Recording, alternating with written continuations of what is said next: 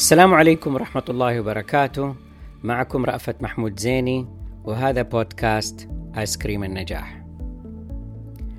عنوان حلقة اليوم أبطال قيد الإنشاء. وأبدأها بالشكر الجزيل على تفاعلكم الرائع مع حلقة وأضأت شمعة. هناك من اهتم بالموضوع وهناك من اهتم بالسرد وهناك من عجبه الإلقاء والخلفيات.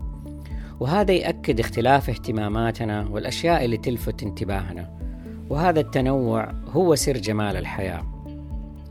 بالنسبة للي اهتموا بالموضوع منهم من مر بنفس التجربة ومنهم من لم يشعر بها أو بأهميتها ومنهم من أثرت فيه لدرجة إنهم ناويين يروحوا يعتذروا لمن يعتقدوا إنهم جرحوا مشاعرهم.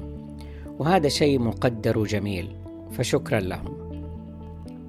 أيضا ذكرني بعض الإخوة والأخوات ببعض المواضيع اللي يعرفوها عني وطلبوا أني أتحدث عنها وخصوا بالذكر حكاية هاشتاج تذوق الجمال نعمة اللي بستخدمه كثير في وسائل التواصل الاجتماعي. كمان حصل تطور جديد إنه بودكاست آيس كريم النجاح أصبح موجود في قناتي على اليوتيوب اسمها رأفت زيني. آه بالإنجليزي طبعاً. وكان هذا تلبية لمقترح جميل وصلني من أحد الأصدقاء. فيمكن تشتركوا في القناة وتشغلوا جرس التنبيهات عشان تعرفوا عن الحلقات أول بأول. كذلك جاني اقتراح ملح لنسخة باللغة الإنجليزية. وأبشركم وأنه بالتعاون مع ابنتي سفانة اللي قامت مشكورة بترجمة البودكاست ستصدر الحلقات الإنجليزية قريبا. وصلتني كمان مجموعة من الأسئلة والتعليقات من أحبة كرام. مثل ما هي الشريحة المستهدفة بالبودكاست وما هي الرسالة والهدف منه. بداية أحب أشكركم وأقول على هذه الأسئلة الصعبة وأقول إني ما فكرت لا في رسالة أو شريحة مستهدفة ولا حتى في هدف. لكن كعادة الأسئلة الجادة المفاجئة إنها تساعدنا على توليد الأفكار. ففكرت في الموضوع ووجدت بعض الأجوبة لأشارككم فيها.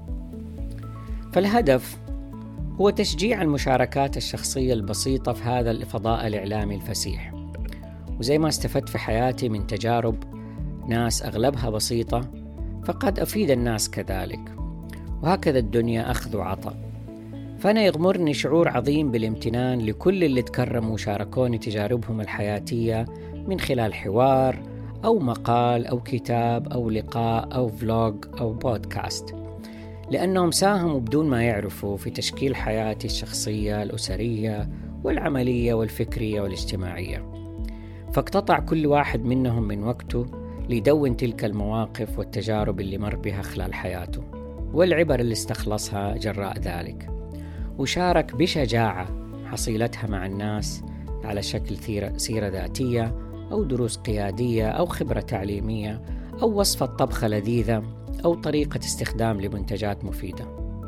مشاركة التجارب الواقعية الصادقة هو إثراء للحياة وإكمال للنواقص من المهارات اللي ما نتمكن أو قد لا نتمكن من اكتسابها خلال مسيرتنا الحياتية. فالعمر قصير مهما طال كي نتمكن خلاله من خوض التجارب وأنواع بكل أنواعها أو التفكير فيها أو التخطيط لها. فالاحتياج لمعرفة معينة أو خبرة قد يظهر فجأة في حياتنا وبدون أي مقدمات.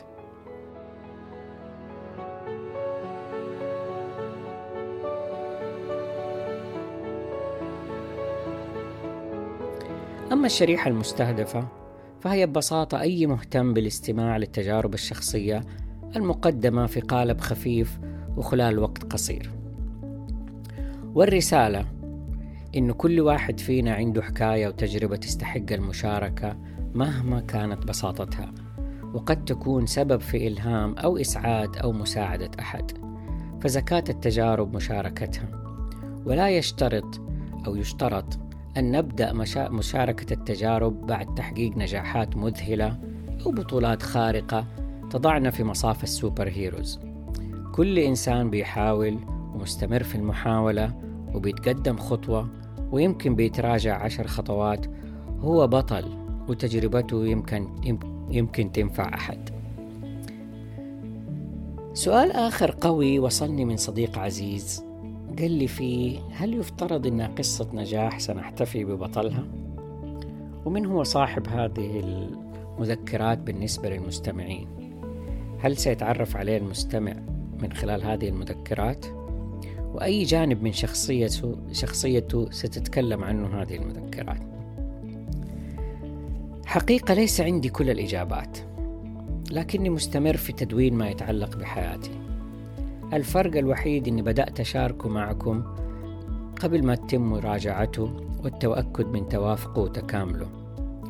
لذلك قد تجدوا بعض الثغرات وبعض التناقضات فما يحتاج أقول لكم إنكم تنبهوني بس بلطف شوية. لذلك فأنا وكل من يشارك تجاربه ما يتوقع إنها تقابل بالتصفيق الحار وهتافات التشجيع. بل ربما تقابل ببعض القبول وشيء من التجاهل وكثير من النقد والتصحيح. وهذا طبيعي جدا. ويجب إنه ما يشكل عائق دون المشاركة وحرمان شريحة من المهتمين من الاستفادة منها. فالحياة رحلة. نتعلم ونتغير معاها يوميا. نصيب ونخطئ ونحاول من جديد ونواصل خوض التجارب. وهنا يحضرني تعليق. إنه أحيانا يحجم بعض الفضلاء عن مشاركة تجاربهم خوفا من نسيان بعض التفاصيل المهمة أو إغفال دور بعض من كانوا معاهم سهوا طبعا مما قد يعد ظلم لهم. وهذا موقف نبيل منهم. ويمكن التخفيف من أثر النسيان بالمراجعة والتمحيص والاعتذار والتراجع إن لا سمح الله حصل الخطأ. أما بالنسبة لقصة النجاح فقصتي محورها النجاح كما هو عنوان البودكاست أو بالتحديد السعي للنجاح. النجاح طبعا اللي على قد حالي والنجاح اللي هو وفق ما أراه واللي ربما تغير معناه ومقاييسه منذ طفولتي مرورا بشبابي وحتى كهولتي. السعي للنجاح شكل جزء كبير من حياتي. وساهم في تشكيل علاقاتي مع والدي وإخوتي وأقاربي وأصدقائي وزملائي في العمل ورؤسائي ومرؤوسي وأساتذتي وتعداه كمان إلى أسرتي الصغيرة. فهذه المذكرات ما هي سرد متباهي لنجاحات بسيطة أو تبرير لإخفاقات عديدة بل هي محاولة صادقة ومستمرة للتأمل في حياتي من زوايا مختلفة. أرجو أن تجدوا فيها المتعة والفائدة. وباختصار كلنا أبطال قيد الإنشاء وحكاياتنا تستاهل المشاركة. أهم شيء نستمتع بها وبالآيس كريم وإحنا في الطريق. وإلى لقاء قريب بإذن الله.